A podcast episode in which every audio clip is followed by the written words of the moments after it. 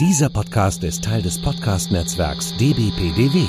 Die besten Podcasts der Welt. Der Star Trek Podcast mit Simon und Sebastian. Normalerweise besprechen wir jeden Dienstag eine Star Trek Episode. Aber heute gibt's eine Sonderfolge. Ihr hört Trek am Freitag.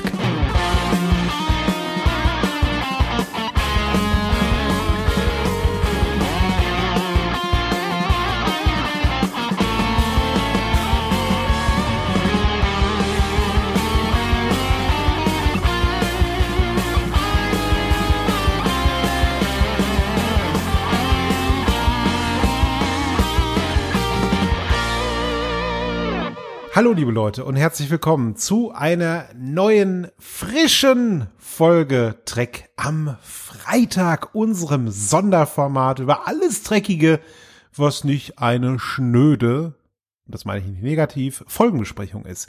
Ich begrüße meinen Freund, Kupferstecher und Podcast-Partner Sebastian. Hallo, schön, dass du da bist. Ja, Simon, na, das gebe ich zurück. Schön, dass du da bist. Freut mich riesig, dass wir äh, mal wieder einen kleinen Freitagstreck machen. Ja. Äh, wir haben so viele Nights, so viele Track Nights gemacht in letzter Oh, Zeit. ja, Jetzt kommt ja, auch mal wieder sowas, wo wir beiden mal unter uns sind und nicht die nächste Folge machen. Du sagst es ganz recht. Ganz toll, ja. Wir sind auch noch total hibbelig. Einen Satz muss ich kurz dazu sagen. Wir hatten ja unsere große Trek-Geburtstagsgala. Das war die letzte Aufnahme. Vor dieser Aufnahme hier, die große Gala mit 90 Gästen und Gästinnen, die äh, hier mit uns gemeinsam deinen Trek-Geburtstag, Trek-Geburtstag, Trek-Geburtstag, das ist ein schwieriges Wort, ich habe es fast wieder verlernt. Ja. Schon wieder so lange her. Trek-Geburtstag gefeiert haben. Und äh, das war eine ganz tolle Sache. Da werden wir aber ein bisschen ausführlicher im nächsten Track am Freitag drüber sprechen. Wir werden noch ein bisschen das Ganze so haben sacken lassen. Äh, Dienstag meinst du? Dienstag. Wenn wir Damok machen. Im nächsten Track am Dienstag, meine ich natürlich, wenn wir Damok machen. Entschuldige bitte. Ja, ist ja gut, ist ja gut. Wie geht es dir? Ah, mir geht es so, dass ich sehr, sehr froh bin über das Wochenende mit dem äh, geilen Trek Geburtstag, aber der hat mich halt am Samstag sehr, sehr nervös gehalten und am Sonntag mit der Nachbearbeitung sehr, sehr beschäftigt gehalten.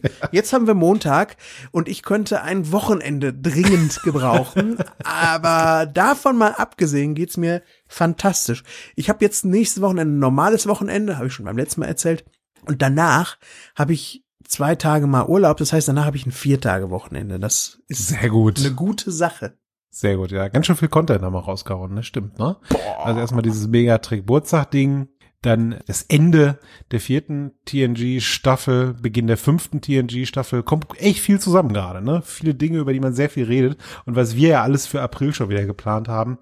Alter. Da geht's ja, da geht's ja dieses Jahr richtig rund, ne? Wir haben natürlich ein Motto dieses Jahr, aber da, da sprechen wir noch drüber. Ja, da sprechen wir noch drüber. Da sprechen wir noch drüber. Ja. Das Motto hat ein bisschen was mit einem Jahrestag zu tun, über den wir jetzt noch nicht sprechen. Aber wir haben ja hier nicht super Wahljahr, sondern super Jubiläumsjahr. Das Jahr 19, äh, das Jahr 2021 ist der 55. Geburtstag von Star Trek, der 90. Geburtstag von William Shatner Stimmt, und ja. in unserem Podcast kommt vor der Moment, wo wir an das 25. an das silberne Jubiläum von Star Trek auch stoßen. Da kommt so vieles zusammen und dann auch noch das, worüber wir jetzt noch nicht sprechen. Das ist ja auch irgendwie groß und jahrig und so. Ja, nicht zu vergessen dein Trick Geburtstag, ne? Das war ja auch ein Jubiläum. Ja, Es ist echt so, dass das Jahr der Jubiläen irgendwie, ne? ja. Fantastisch. Ich glaube, das war auch das Jahr, wo wir beiden, obwohl wir haben schon vorher, vorher über Star Trek gesprochen, oder?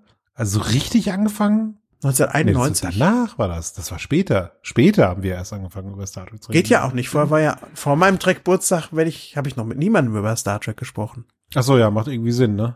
Ja. nee, das Jubiläum kommt doch. Nee, das kommt doch. Das kommt doch. Ja. Das stimmt. ja, ein Track am Freitag, Sebastian. Worum soll es denn heute gehen? Ja, um Jubiläen natürlich, Simon.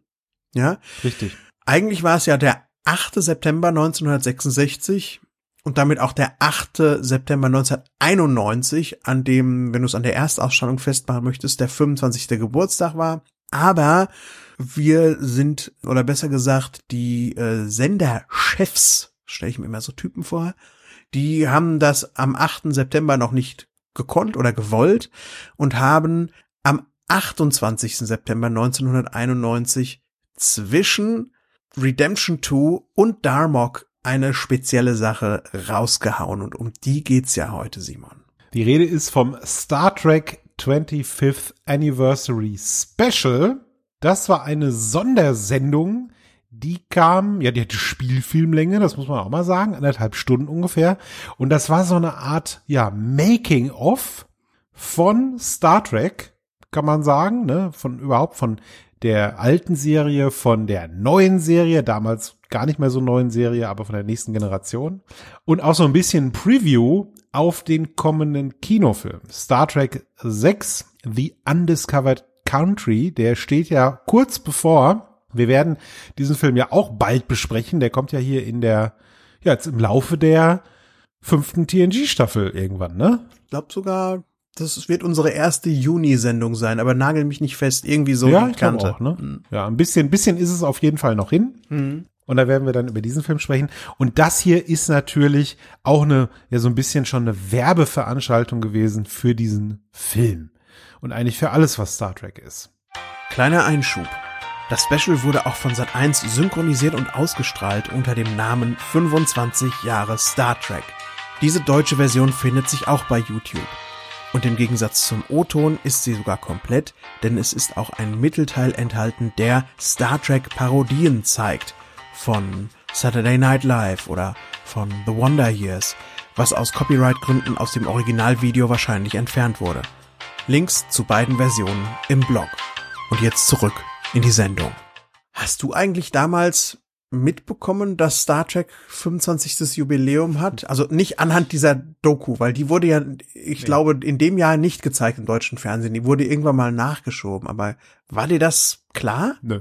Das war mir überhaupt nicht klar. Weißt du, wo ich das das erste Mal gemerkt habe? Das ist lustigerweise ein Thema, das wir in, in der aktuellen Rückspultaste, wo wir beide über äh, PC-Spiele sprechen.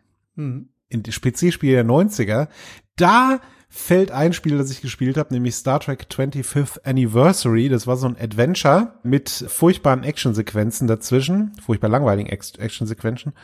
Sequenzen. Und da habe ich mir dann gedacht, ach Moment mal, Star Trek 25th Anniversary, okay, das Ding ist schon 25 Jahre alt. Also da habe ich das dann gemerkt. Aber ich habe das, das war dann, das kann ja nicht 91 gewesen sein, das war dann eher so 92, 93. Weiß ich nicht, muss ich nochmal in die Rückspultaste gucken. Da habe ich das genau eingeordnet, wann das war. Mhm. Mir ist es auch nicht so richtig klar gewesen, aber ich kann mich gut an dieses Logo erinnern, das auf Merchandising drauf war. Und das war auf allem Merchandising, was irgendwie im 25. Jubiläumsjahr herauskam, das gleiche Logo. Auch das Spiel trug dieses Logo, was du gerade erwähnt hast. Und diese Sendung, die wir jetzt heute äh, besprechen, dieses 25. Jubiläum-Special, dafür haben sie sich ein anderes Logo ausgedacht, was ich total inkonsequent finde, dass man nicht eine Bildsprache, also ich als Marketingmann muss da sagen, da ist irgendwas schiefgegangen, dass sie nicht sie dieses Logo für diese Sendung genommen haben. Ja. ja. Es ist sowieso ein sehr, sehr farbiges Logo, sag ich mal. Das schreit irgendwie 90er Jahre Computereffekte, wie auch diese ganze Sendung irgendwie 90er Jahre Computereffekte schreit. Also da werden ja die einzelnen Beiträge werden so verbunden durch fliegende Animationen, so Rahmen, so glühende Rahmen, wo dann äh, die Filme drin ablaufen, aber jemand ganz, ganz stolz irgendwie auf diese Animationen. Und das sieht heute natürlich ein bisschen befremdlich aus. Ne? Das sieht aus wie, ja, wie, wie daheim auf einem alten Amiga berechnet. Ja. War es vielleicht auch. Gut möglich. Mich hat ja auch vieles an dieser Schnitttechnik und, und an der Darreichungsweise erinnert an die Curiosity Show. Kannst du dich an die noch erinnern?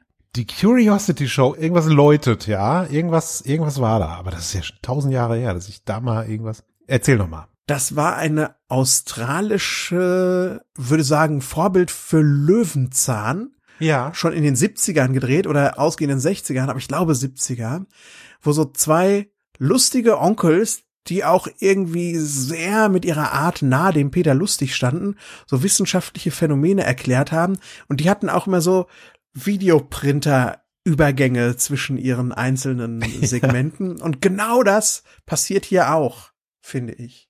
Ja, stimmt, das ist ein guter Vergleich. Hat auch ein bisschen so Home-Video-Charme, weißt du, wenn, hm.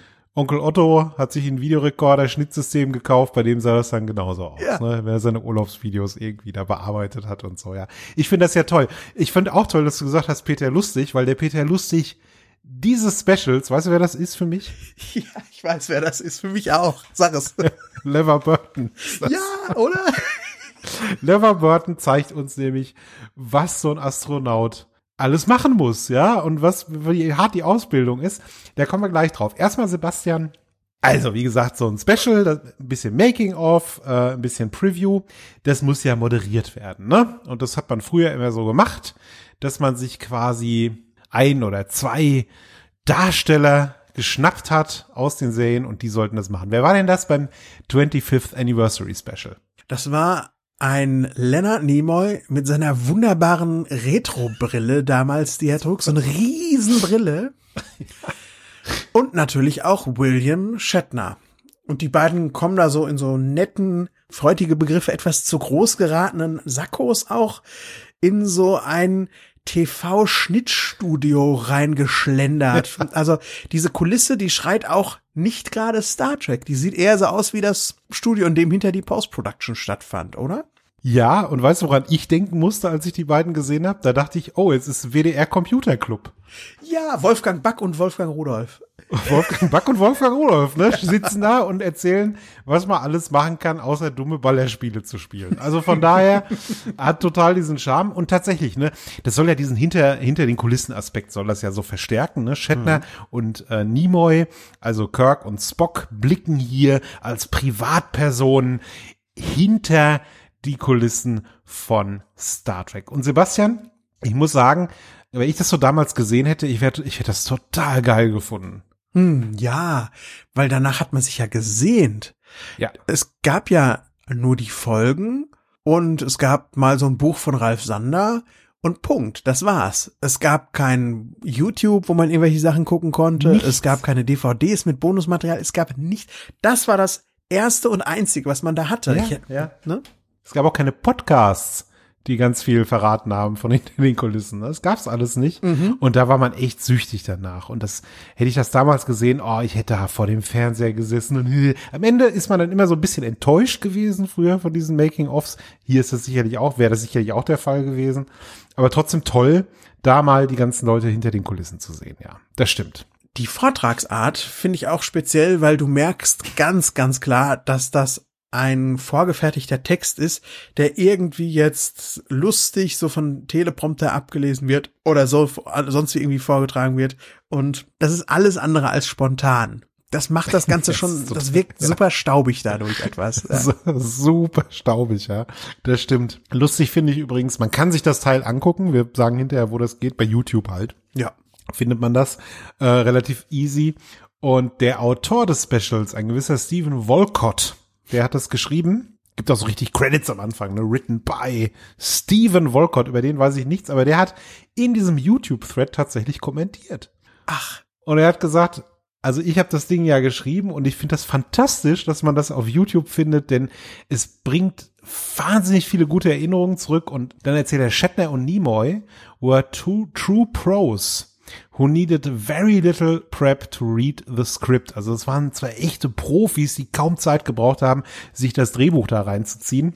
Und jetzt kommt's.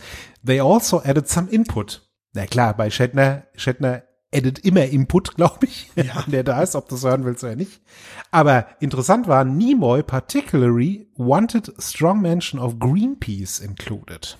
Also Nimoy hat darauf bestanden, dass Greenpeace erwähnt wird in dieser Episode und das passiert dann ja auch später. Jetzt mal so einen kurzen Moment, wo es, wo es dann um, um die Wale geht und den Umweltaspekt und Greenpeace. Ne? Und das war eine Idee von Nimoy.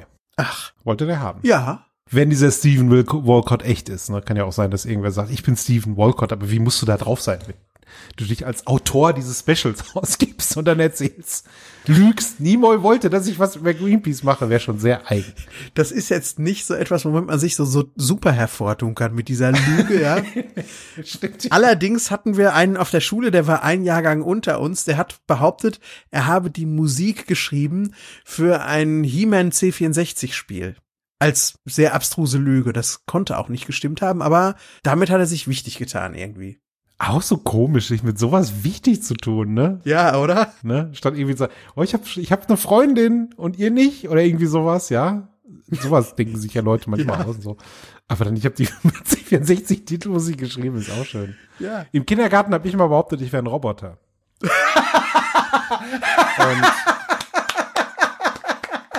damit habe ich mich hervorgetan. Da siehst du mal, ja, ich war auch nicht der coolste im Kindergarten. Aber Ach, egal. Ich hätte, ich hätte das sowas von hart durchgezogen mit dir. Ich war dann, weißt du, und dann sind wir mit den Kindergartenfreunden, so eine ganz verblassene Erinnerung, sind wir dann irgendwie nach Hause gegangen und dann haben die also gefragt, ja, Simon behauptet, der wäre ein Roboter zu meiner Oma, ne? Meine Oma hat dann so gesagt, nee, der ist doch keiner. Und ich so, pst, nicht mein, und hab ich, ich habe dann gesagt, mach nicht meinen Plan kaputt. und dann musste meine Oma lachen und sagen, ja, er ist ein Roboter. Geil. Das wird aber nicht im Special gezeigt. Das habe ich dir jetzt exklusiv verraten. Nee, sehr gut. Ja, das mit der He-Man-Titelmusik kommt da ja auch nicht drin vor. Ja. Das stimmt ja. Aber jetzt haben wir sie, Simon. Wir haben die beiden Protagonisten. Wir haben den Autoren. Wir haben eine Message, den Leuten was über Star Trek zu erzählen. Und wie geht das Ganze vonstatten? ich sag mal so, das fängt schon so an wie so eine Dokumentation auf dem History Channel. Also nicht, nicht so richtig High Class, ja, auch nicht so richtig scheiße, aber klar, erstmal zeigt man Kennedy, weißt du, bei so einer Rede. Geht immer irgendwie, ne? Ja, wir wollen auf den Mond fliegen und alles toll. Und das passt ja dann auch irgendwie dazu. Also man, man hat so ein bisschen, Shatner erzählt viel. Die beiden wechseln sich so ein bisschen ab im Verlauf der ganzen Sache.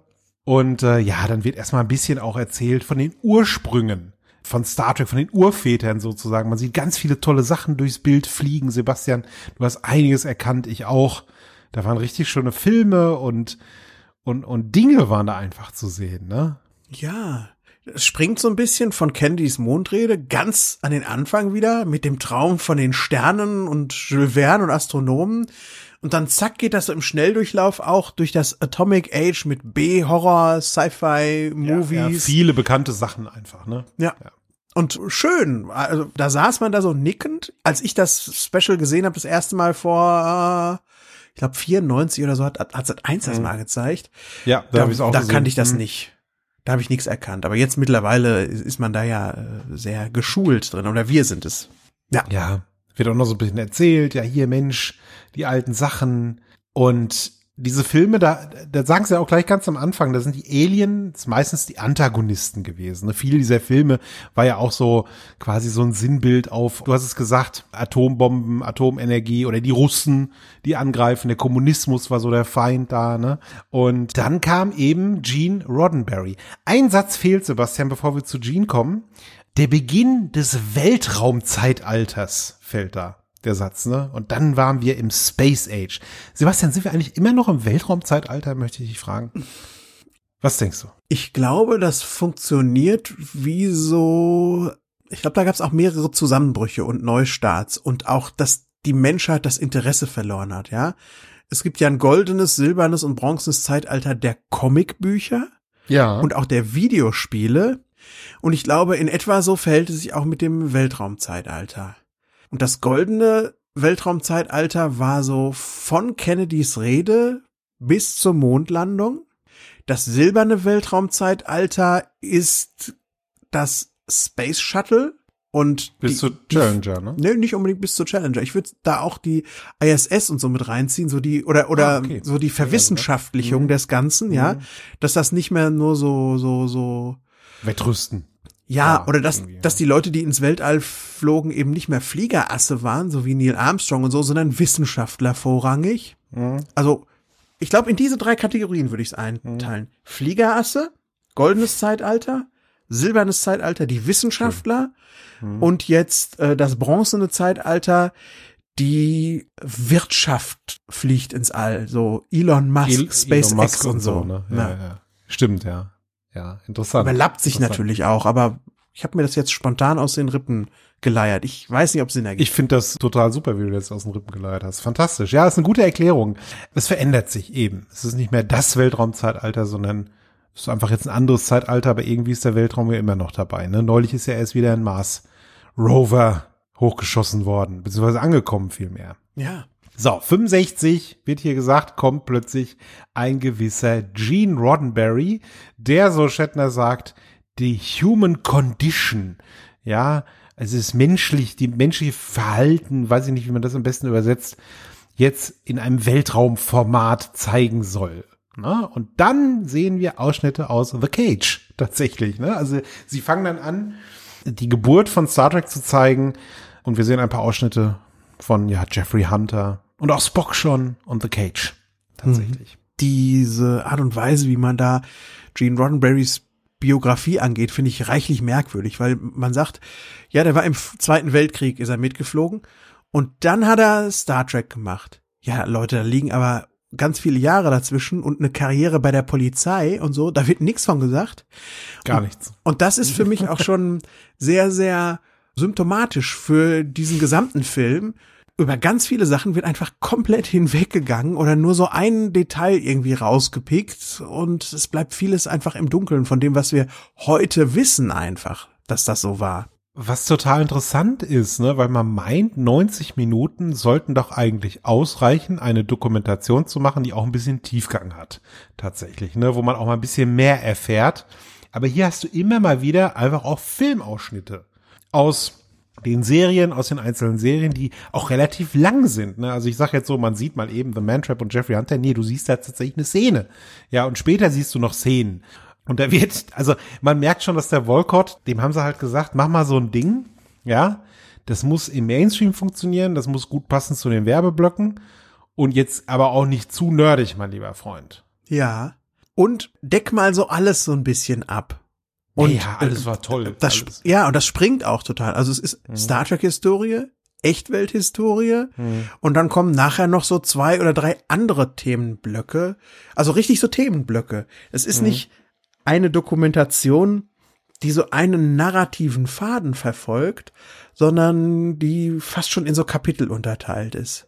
Ja? Stimmt, ja. Und die können alle auch natürlich nur relativ hoppla die hopp abgefrühstückt werden. So ist es. Klingt jetzt so schlecht irgendwie, aber nee, also es ist ja auch nicht so besonders gut, aber es, es hat auch seine guten Seiten.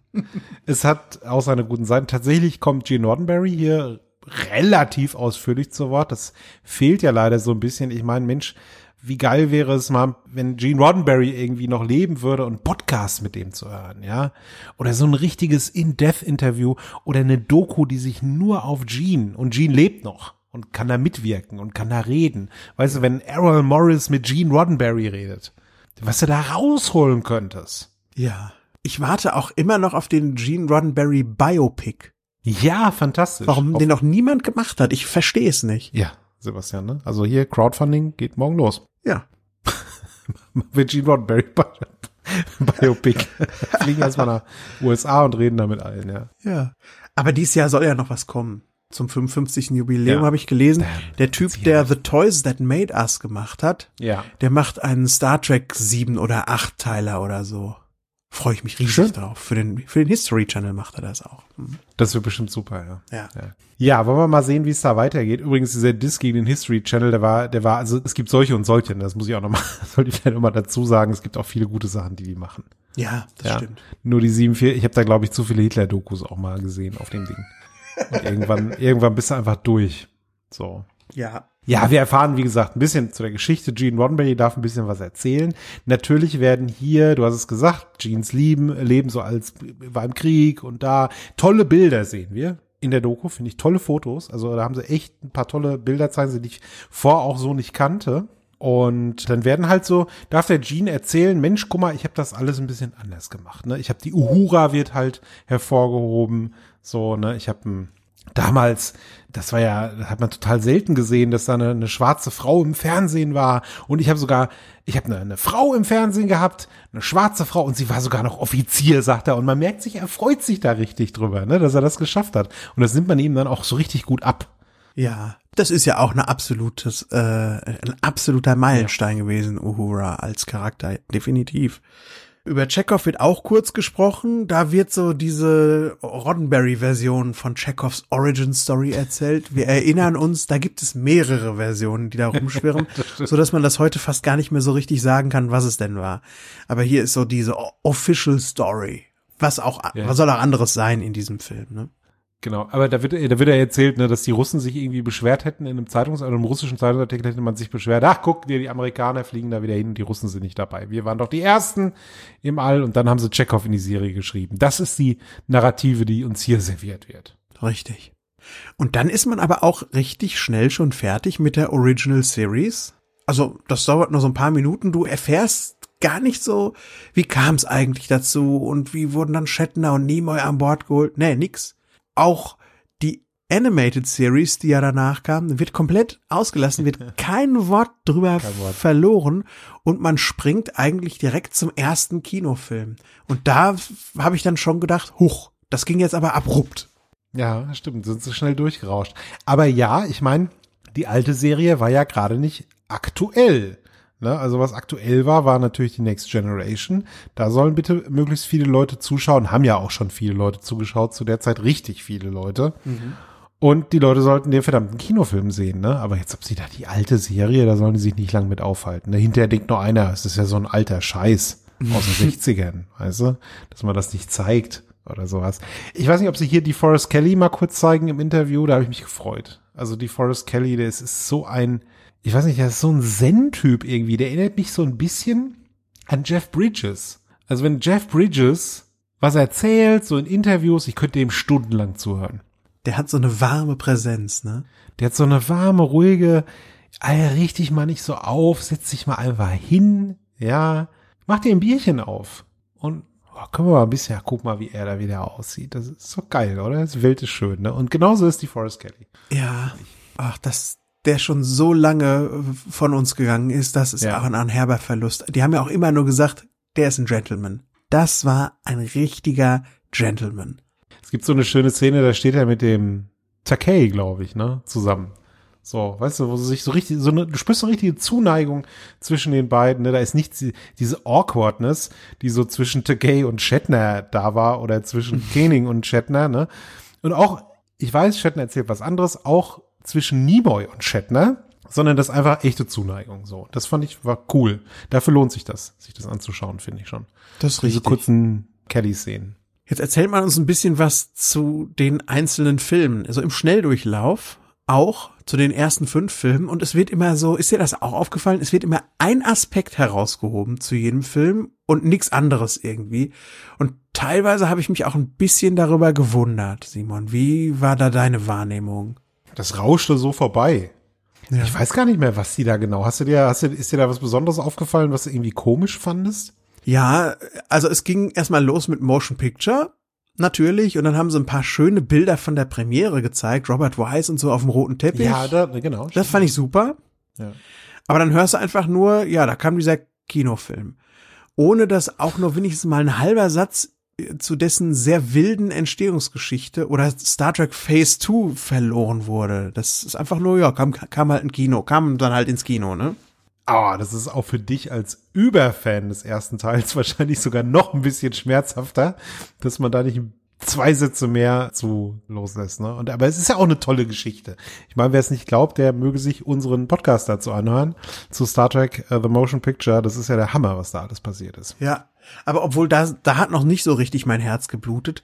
Das hat erst dann geblutet, als wir zum zweiten Film übergingen und sie haben kurz über Ricardo Montalban geredet und wo der wohl herkam als Khan.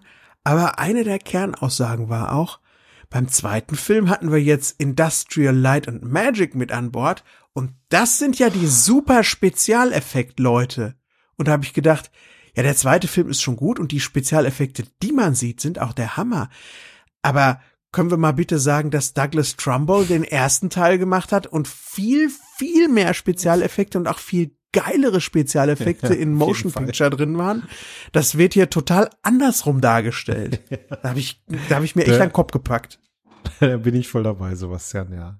Also es ist halt der, ich weiß nicht, hat ILM wahrscheinlich auch die Spezialeffekte zu Star Trek 6 gemacht, ne? Ja. Und da musste man natürlich sagen, jetzt hier, geil, ILM macht die Effekte, Lucas, hier der George, sich so ein bisschen im Lichte des Lucas, da auch noch ein bisschen Sonnen, so, ne? Also es wird ein Effektfeuerwerk auf jeden Fall. Mhm. Immerhin, Ricardo Montalban darf was sagen, was auch immer wunderbar ist, wenn der Vengeance sagt und solche schönen Begriffe. Wenn er so ein bisschen besonders. Vengeance, ja. Soft Corinthian Leather. das ist toll, den kannst du auch. Ja, und man geht so durch die Filme. Harv Bennett äh, taucht auch mal auf, ne? Darf ein bisschen was dazu erzählen. Und dann ist man irgendwie auch ganz schnell durch. Ich weiß nicht, ob man von Star Trek 5 überhaupt was sieht. Da bin ich so ein bisschen weggedämmert, glaube ich, an der Stelle auch. Von vier sieht man die ferngesteuerten Wale. Ja. Von fünf sieht man das Bergsteigen, dass das so wichtig war. Stimmt, das Bergsteigen. Beim dritten Film habe ich laut gelacht. Laut, laut gelacht. Weil da, da haben sie gesagt, ja, beim dritten Film, Spock kommt wieder, da gab es ganz krasse Security-Maßnahmen wegen des Schwarzmarktes, dass das Drehbuch nicht vom Schwarzmarkt verkauft wird. Denn beim zweiten Teil war ja auch rausgekommen, dass Spock stirbt. Und deswegen mussten wir auf den Schwarzmarkt aufpassen, ja. Da habe ich herzlich gelacht, weil wer hat es geleakt, dass im zweiten Film Spock stirbt? Gene Roddenberry, ja. Der Schwarzmarkt, war? Der Schwarzmarkt, ja. Oder Vielleicht hat Gene Roddenberry es auf dem Schwarzmarkt geleakt, ne? Und wo er sich dann da seine irre. Relaxation sich besorgt hat. Ja, ja. Ja. So, dann auf einmal zack, der Sprung zur Next Generation. Das haben wir irgendwie jetzt alles abgefrühstückt und man kann es nicht anders nennen als abfrühstücken und dann sind wir bei der Next Generation. Erst darf Gene Roddenberry auch ein bisschen was erzählen. Er erzählt dann, ach ja, und ich wollte das nicht machen. Ich habe ja meine erste Familie, habe ich verloren, erzählt er bei der ersten Serie. Und die können mir gar nicht so viel Geld bezahlen. Und dann, nee, wir machen das irgendwie an. Es bleibt also auch super oberflächlich, aber man macht dann diesen Bogen über Gene in die Next Generation zeigt dann auch ganz schnell eine der neuesten Episoden, einen Ausschnitt aus In Theory, haben wir erst selbst vor ein paar Ja, Wochen ja, besprochen. Ja. Aktuell war es auf jeden Fall, ja. Super aktuell. Dann sieht man, wie Roddenberry den besagten Kuchen zur hundertsten Folge anschneidet. Da ist er schon so ein bisschen wackelig. Ja. ja gut, kommen wir später in ein paar Folgen auch nochmal zu. Ne? Und, Ja. und dann sind wir auf einmal, kommen so interessante Überleitungen über, ja, guck mal hier Technologie von Star Trek, Mobiltelefone von 91, ja, riesen Mopeds. Ja. Ein bisschen, ja, das Militär hat sich auch beeinflussen lassen und die Astronauten auch. Und dann kommt Peter Lustig. Dann kommt Peter lustig, ja. Kurz Patrick Stewart und Frakes durften auch mal irgendwie was sagen und dann kommt Lever Burton, ja.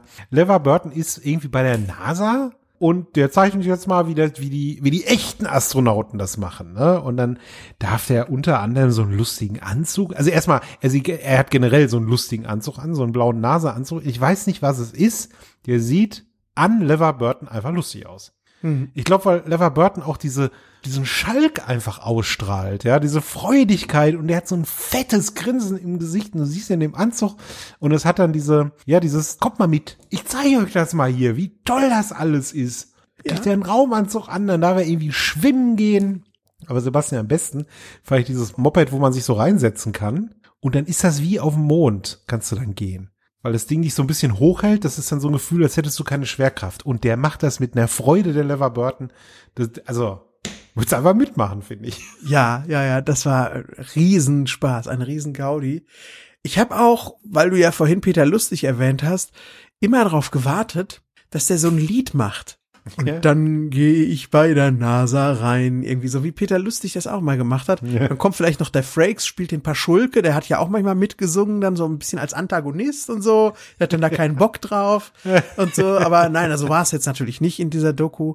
Aber es hatte schon sehr, sehr viel, ja, und da sage ich es jetzt wieder, Curiosity Show mäßiges auch einfach. Ja. Dieser NASA-Besuch. Was für ein interessanter Zusammenschnitt, ne? Plötzlich ist Lever Burton bei der NASA. Ja, Plötzlich wird das auch so eine Werbeveranstaltung für die NASA, hat man so den Eindruck, ne? ja. Boah, komm, werdet Astronaut, liebe Kinder. Denise Crosby sieht man auch kurz. Die war ja auch wieder aktuell zu der Zeit, ne? Die hatte ja schon dann eine Nebenrolle. Da haben wir jetzt aktuell drüber gesprochen, wird auch nochmal wiederkommen. Und dann, Sebastian, kommt ja was, was früher auch sehr selten war und was man total geil fand. Nämlich Bloopers. Ja, die Fehler vom Set, lustig. Waren gar nicht so viele jetzt, Nee. aber ähm, wenigstens hat man mal welche gesehen. Das ist auch mal lustig zu sehen. Ich, ich wäre enttäuscht gewesen. Ja? Ich das gesehen? Diese drei, vier, oh, da bin ich mal gegengelaufen. Ich will so richtige Bloopers haben. Was ich ja, was sie ja nachgeholt haben, ne, bei der Next Generation zum Beispiel. Wo es auch richtig gute Bloopers sind. Ich hatte ja mal eine Videokassette gekauft bei Space 91 Udo Grozesiak. Die nannte sich 40, ja, Ich muss- 40 Years of Science Fiction in Film and Television. Das klingt super. Und die wurde beworben in dem Blättchen vom Space 91 mit, da sind TOS-Bloopers drin enthalten. Ja, Ein Schatz. und da habe ich da einige D-Mark für gelatzt für eine sehr mittelmäßige Science-Fiction-Dokumentation und in der Mitte ein Block drei Minuten TOS-Bloopers. Alles, was heute sind die alle bei YouTube und äh, ah, ich habe mich aber schon damals vor YouTube habe ich mich verarscht gefühlt. Und hier Ja, ist das hier drin ist das noch weniger. Ne? stimmt, stimmt, ja. Jetzt haben, jetzt findet man ja zu allen möglichen Bloopers und meistens, was ich an Bloopers, also ich mag Bloopers, wenn die einfach gezeigt werden, hintereinander weg. Ich hasse das, wenn die so lustig zusammengeschnitten sind und mit so einer lustigen Melodie unterlegt werden. Weißt du, und so, das hasse ich wie die Pest. Das ist nämlich einfach nicht lustig. Hm. Da gucke ich lieber eine ganze Staffel Mensch Markus. Du hast es aber in letzter Zeit mit Mensch Markus. Ja, tut mir leid. Hast du irgendwie, hast du da irgendwie Ich habe überhaupt nichts gegen den. Ich habe überhaupt nichts gegen den, aber ich fand das nie lustig. Gibt's noch Markus Maria Profitlich? Ja, den gibt's glaube ich noch. Klar. Okay.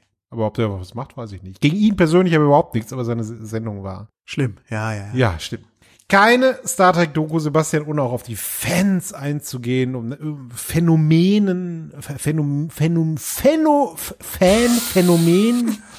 Und man muss dann natürlich auch mal die, bei zeigen, guck mal, es gibt Conventions bei Star Trek und da sind Leute, die haben so lustige Uniformen. Ja, und das sind sogar dann Deutsche, die sagen, leben Sie lang und in Wohlstand. Ja, sagen die dann. Das ist die Familie von Bartholomä, die da vorbeigefahren ist, oder was? Ich weiß nicht, warum ich den an jetzt, Dirk an der Stelle, ja. weiß nicht, warum ich die jetzt so nachgemacht habe. Aber es sind natürlich, auf der ganzen Welt gibt's Star Trek Fans. Ich habe mich darüber gefreut, dass im Hintergrund das TOS Brücken Modellbau Set mal ganz kurz zu sehen war von AMT Ertl. Die hatte ich auch. Diese Brücke. Ah, echt, ja? Diese Die kleine. stand ja. an so einem Händlerstand, war die, ja, ja. ja, toll. Ist leider weg, glaube ich. Es gibt übrigens, ich glaube jetzt, ja, also man sieht so ein bisschen Convention-Eindrücke und sowas, wie sie da Autogramme schreiben, netter Kay. Dann kommt irgendwann nochmal dieser Greenpeace und ich nenne es jetzt auch Werbeblock. Hm. Das ist ein Werbeblock für Greenpeace, der da kommt, ne? In Verbindung mit Star Trek 4. Ja, würde ich so sagen. Ne? Mhm. Ja. Wird wahrscheinlich irgendwie Nimoy, der war ja oft so, dass er gesagt hat, Gage ist mir so mittelegal, ich möchte meine, meine Botschaft, meine teure Botschaft da drin haben. Teure Bo etwas günstiger hier bei euch, möchte ich die verbreiten, die teure Botschaft. Ja. Aber ist, ist ganz nett. Ja. Ach, dann geht's so langsam Richtung Star Trek 6, oder? Wir haben noch so interessante Klischee aus, oder so, erst eine steile Aussage. 50 Prozent aller Amerikaner bezeichnen sich als Star Trek Fans. Das ist schon Das fand ich schon krass irgendwie. Quelle, Doppelpunkt, Gene Roddenberry. Und dann auch so eine Aussage, die ich dann immer so, die wahrscheinlich auch von Gene Roddenberry kommt, wo es dann immer heißt, ja, Star Trek-Fans, das sind Professoren, Astronauten, das sind Forscher und das sind Lehrer. Ja, das sind aber auch Marketing-Typen, so wie ich, oder so. Als was würdest du dich aktuell bezeichnen, Simon? Ja, leider als Manager, ne? Ja, oder Manager wie Simon. Das wird Mhm. nicht erwähnt, ne? Nee. Es sind immer nur diese idealistischen Berufsgruppen, die dann da so hervorgehoben werden. Da denke ich, das ist sehr amerikanisch, habe ich in dem Moment Ja. gedacht. Ja, das sind die, die Denker unserer Generation. Das sind die Denker, Star Trek-Fans. ne? Ja. Hat aber auch ein bisschen was Elitäres dann wieder, ne? Ja, schon. So, weißt du, der normale Typ irgendwie, äh, der bei McDonalds arbeitet, der guckt Star Trek nicht. Das sind alles Raumfahrer und, und so. Und Buzz Aldrin und sowas. Die Ja, gucken ja. Star Trek. Ja, Der übrigens auch, Buzz Aldrin, tatsächlich, habe ich mir nicht ausgedacht, kommt in dieser Doku vor mit ein paar anderen Astronauten auch. Eine Sache, auch so ein Pianist ist dabei. Kannst du mir das mal erklären, Sebastian? Dieser, ich habe den Namen aufgeschrieben. John Tesh. John Tesh. Ach, So ein blonder John, Typ. John Tesh. John Frank Tesh. Ein US-amerikanischer Pianisten, den ich nicht kannte. Wer ist das? Muss man den kennen? Ja, wahrscheinlich gibt's noch einen John Tesh, der auch Pianist ist. John Tesh war der Moderator von Entertainment Tonight. Riesiger Star Trek-Fan. Ja, der ist das dann. Und, und der ist so ein bisschen so bekannt, so wie Frauke Ludowig hier, ja. Ah. Und der steckte in dieser Episode, als Worf da übers Holodeck ging und dann haben sie ihm da diese Ja. Schmerzstock-Zeremonie zum ja, Klingo-Geburtstag geschenkt. da war einer. Einer von den ne? Klingonen war Ja. John Tesh. Das wird nämlich gezeigt. Dann habe ich den John Tisch, wahrscheinlich falschen John Tisch, habe ich einfach ergoogelt oder habe seinen Namen ja. falsch geschrieben. Bei mir war das eben so ein Pianist. Ich denke mir, was ist der für ein Pianist? Ja. Und warum heißt der Frank und nicht John? ja gut. Ähm, ja. Danke für diese Aufklärung. Ja. ja.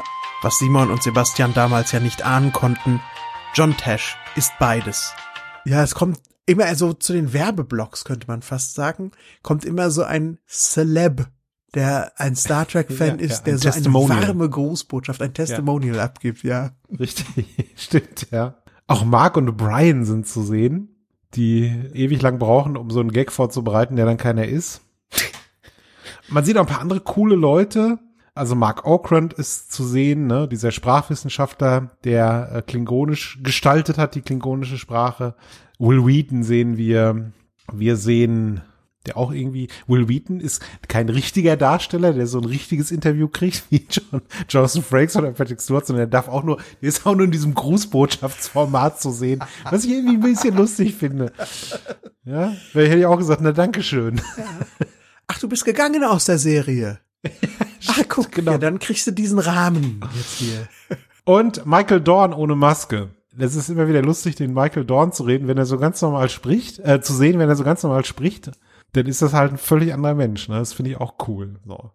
Der hat so eine ganz sanfte Stimme. Sie ist so eher, eher zwei Oktaven Stimme, höher so, ne? und so. Ja, genau. ja, das ist, mhm. ja, das ist Michael Dorn. Hat mich total erinnert an Kara G aus The Expanse, die die Rolle der Drummer spielt, ja. Die Weißt mhm. Oh, you builder loader! Die, die halt so redet, ne? Und wenn die halt normal redet in Interviews, sagt, hey, hi, hi, ich bin Kara G. Das ja. finde ich halt total, sehr lustig so. Toll, ganz, ganz toll. Wir bekommen noch mal gesagt, dass Star Trek, und das ist schon mal zumindest eine gute Aussage, mhm. immer ein Begleiter und Kommentator kulturhistorischer Strömungen war. Da muss man sagen, das stimmt definitiv für Star Trek, aber es ist auch nicht so ganz das Alleinstellungsmerkmal für Star Trek, wie es jetzt hier vielleicht auch manchmal behauptet wird in dieser Doku. Es gab auch andere Serien und Filme, ja, die solche Kommentare gemacht haben. Mir fällt jetzt ganz spontan Planet der Affen ein, zum, zum Beispiel. Beispiel ne? Ja. Gibt es hier noch ganz viele andere Beispiele, wenn man drüber nachdenkt. Aber ja gut, sie, ich meine, Sebastian, 25 Jahre Star Trek, ne? Möchte man, möchte man einfach feiern. Ja. Hier, man möchte einfach sagen, das ist das Beste, was es gibt in dieser Doku. Anderthalb Stunden muss man gucken und das macht man ja auch. So. Wie du neulich mal gesagt hast, so schön in einer unserer Podcast-Folgen, sie klatschen sich auf den Rücken. ich das so ja. Eine meiner lieb neuen Lieblingsformulierungen. ich wollte, sie klopfen sich auf den Rücken sagen, ne, ja. ja. Sie klatschen sich auf den Rücken, schön, ja. Naja, und viel mehr passiert auch nicht, ne? Also wir sind noch in einem Museum auch unterwegs wo dann halt diese kulturhistorische Einordnung so ein bisschen kommt. Dann haben wir noch mal Dan Quayle zu sehen, den Vice President. Mhm. Nicht auf Paramount, of the United nee. States. Ja. The Vice President of the United States. Der auch sagen kann, wie toll er Star Trek findet. Natürlich sehr, es klingt sehr nach einer Präsidentenrede so, ja, so, so, so ein Satz, den so ein Präsident sagt. Es kommt irgendwie nicht vom Herzen. Aber trotzdem krass, ne? Das ist halt da so ein Politiker, das auch adelt noch. Ja. Ich frage mich immer, wie sowas läuft. Schreibt dann der Autor einen Brief ans Weiße Haus und dann sagen die, ja komm, wir schicken euch einen Soundbite und dann wird das da versendet an den. Oder wie? Ja. Oder ist es im Herrenclub in der Bonzengasse abends, wurde der Paramount-Chef hat den Dan, Dan, komm, Kannst mir auch gefallen, du. Und ich hab dir doch schön gespendet bei der Wahl. Ja. Nee, weiß ich nicht, keine Ahnung. Denn Quayle war Republikaner, sehe ich hier gerade, ne? Ja, unter Bush, ja, das war Bush, klar. George Bush, ja. Richtig. Ja. Äh, ich fand noch, es kommt immer mal wieder so ein Blick hinter die Kulissen von Star Trek 6. Das finde ich immer interessant. Das wird immer so komische eingestreut. Und dann gab's noch etwas, worüber ich mich total gefreut habe, nämlich ein paar Filmaufnahmen vom 6. Juni 1991, als ein Bürogebäude auf dem Paramount Lot umbenannt wurde in das Gene Roddenberry Building. Und da stehen dann das Cast von TOS, das Cast von TNG und Gene Roddenberry. Und das dürfte so ziemlich die letzte Zusammenkunft von allen gewesen sein, ohne dass sie damals wussten, dass das die letzte Zusammenkunft war. Denn anlässlich des 25. Jubiläums gab es sowas nicht mehr. Da gab es halt eben nur diesen Film, wo Nimoy und Shatner in so einer Butze sitzen. Ja, Ja. stimmt. Aber dieses, ja. diese Enthüllung, das habe ich total, habe ich mich gefreut, dass sie das gezeigt haben. Schön, ne? Da standen alle da. Auch die TOS-Crew war natürlich noch komplett zu dem Zeitpunkt. Da war, ist noch keiner gestorben und das alles nochmal so zu sehen, sicherlich cool, ne? Also die alte und die neue Generation. Ja. Und am Ende, Sebastian, kommt auch nochmal Nicholas Meyer. Und Nicholas Meyer, es gibt eigentlich viel zu wenig von Nicholas Meyer. Eigentlich sollte der jeden Tag irgendwas sagen und irgendwo zu sehen sein. Weil er einfach ein unfassbar cooler Typ ist. Ja. Der darf dann auch noch sagen, weil er hat ja dann im sechsten Kinofilm Regie geführt. Ja, und dann wird man auch so ein bisschen, man sieht ja noch so diese Szenen, ne? man sieht, wie sie dann am Drehen sind. Und das soll ich natürlich ein bisschen heiß machen. Und das hat dann auch schon so ein Trailer-Feeling am Ende nochmal. Mhm. Mich hat gewundert, dass schon die Musik von Cliff Idleman zu hören ist, der ja auch die Musik tatsächlich komponiert hat. Denn normalerweise zwei Monate vor Veröffentlichung des Films, und das war jetzt noch über zwei Monate davor, da ist die Filmmusik noch nicht eingespielt. Das ist so das allerletzte, was gemacht wird. Wenn der Film fertig geschnitten ist, wenn die Effekte fertig sind, dann wird die Filmmusik, der komponiert natürlich schon vorher, aber erst dann wird die eingespielt über die Szenen, die dann da laufen. Das passiert meistens auch erst in den zwei, drei Wochen vor der Veröffentlichung des Films. Und deswegen hat mich das hier irgendwie von der Timeline überrascht, dass diese Musik da enthalten war und nicht so eine Platzhaltermusik. Sicher, dass es nicht Holz die Planeten waren?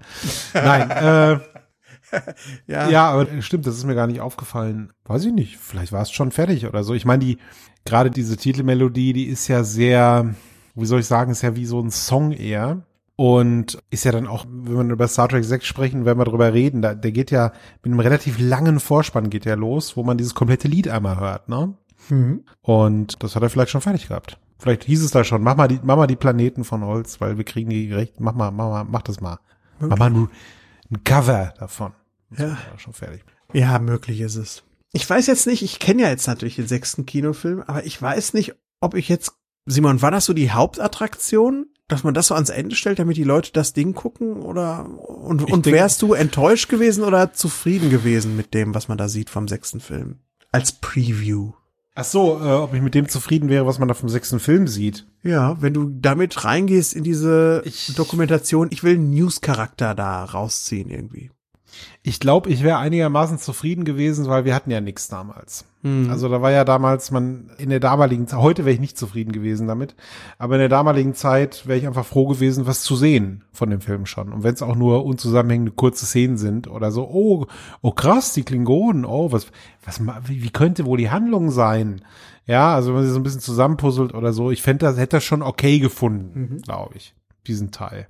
Also wahrscheinlich, ich habe es dir schon gesagt, wahrscheinlich wäre am Ende auch so ein dumpfes Gefühl der Enttäuschung in mir übrig geblieben, weil ich hätte mir so gedacht, naja, eigentlich habe ich mir mehr erwartet von dem Ding.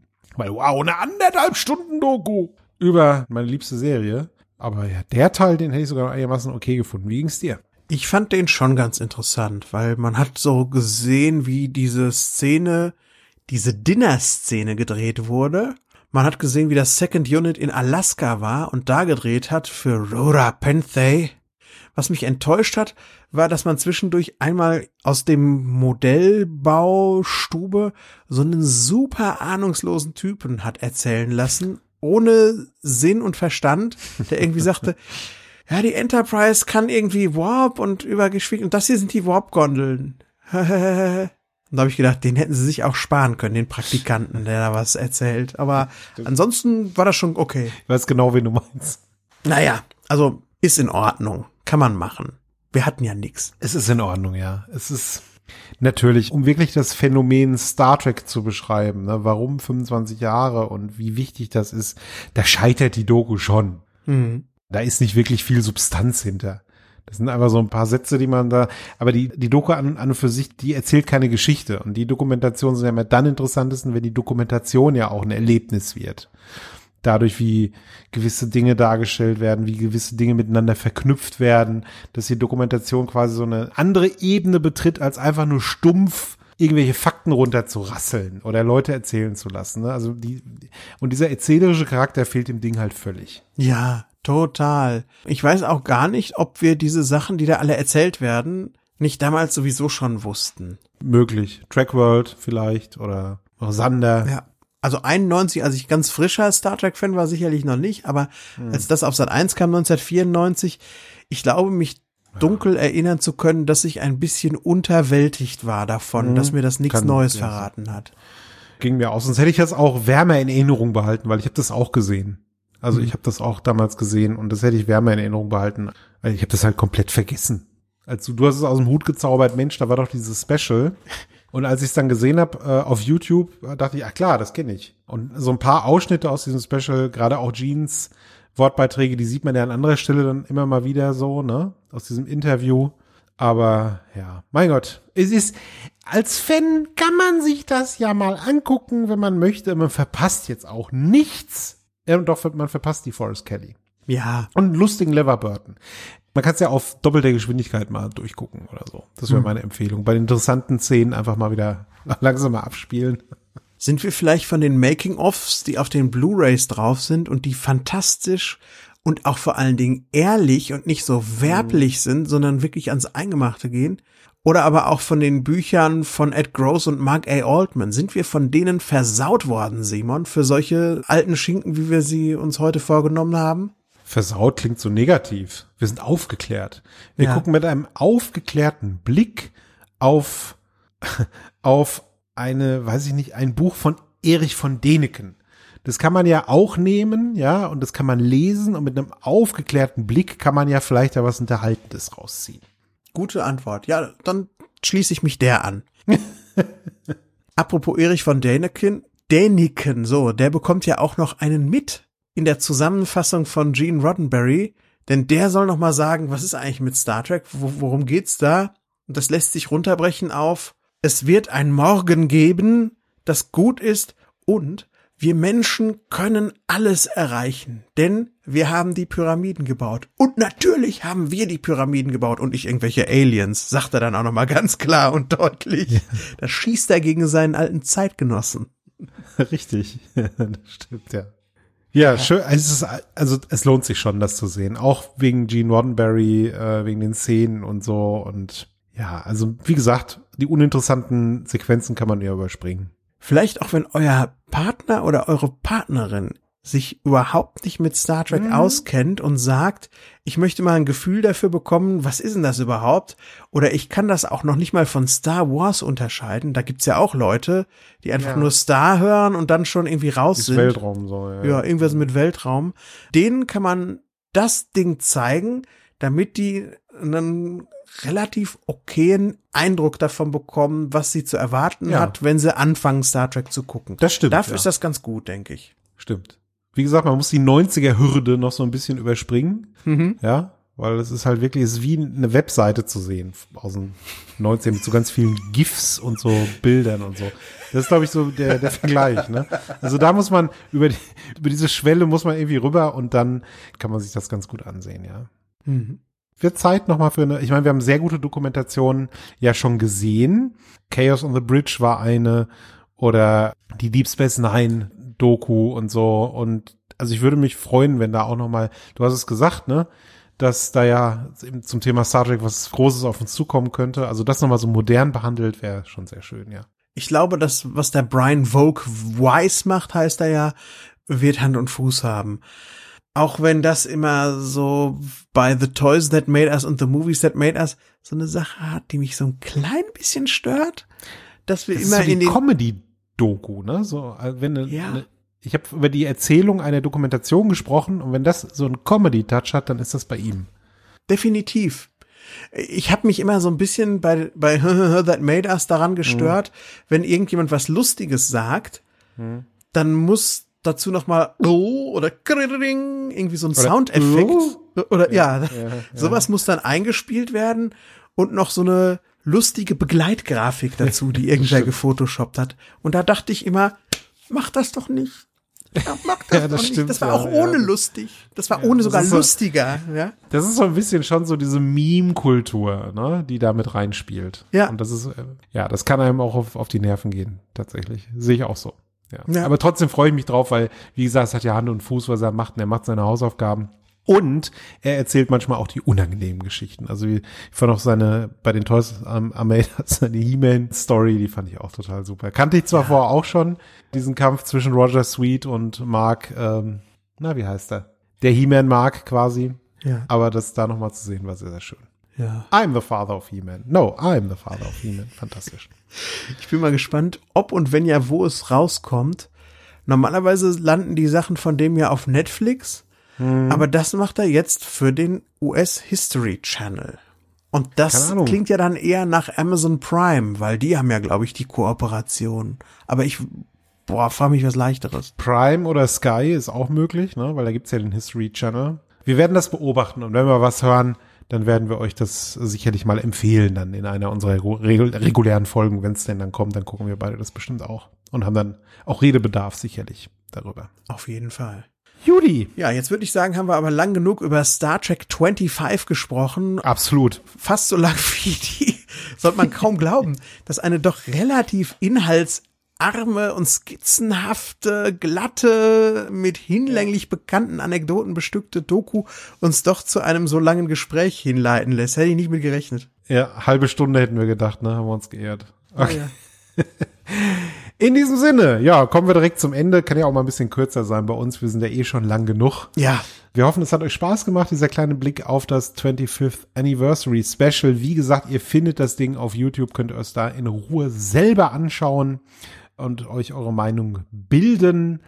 Ansonsten hören wir uns. Bei Damok hören wir uns wieder, ne? bei Damok hören wir uns. Darmok. Damok. wieder. Und Salat. Auf Und schon Tanagra. Tanagra. Sebastian. Ja. Hat mir Spaß gemacht, ja. Ja. Führ uns raus aus diesem, aus diesem Freitagsdreck. Ja, in diesem Sinne bleibt uns gewogen, bewertet uns, äh, unterstützt uns, wenn ihr das möchtet. Wir danken auch denen, die das schon tun, sehr herzlich und auch allen, die uns schon bewertet haben, ganz herzlich. Erzählt doch mal, wenn ihr noch genauere Erinnerungen an das 25. Jubiläum habt, an das konkrete Jahr als wir, dann schreibt die doch mal fleißig in unser Blog rein. Da konservieren wir solche Sachen nur allzu gerne und lesen sie auch. Und mehr habe ich nicht zu sagen, außer Simon, das war schön, vielen Dank. Das war schön, ja. Macht's gut, bleibt gesund, schönes Wochenende. Ciao. Tschüss.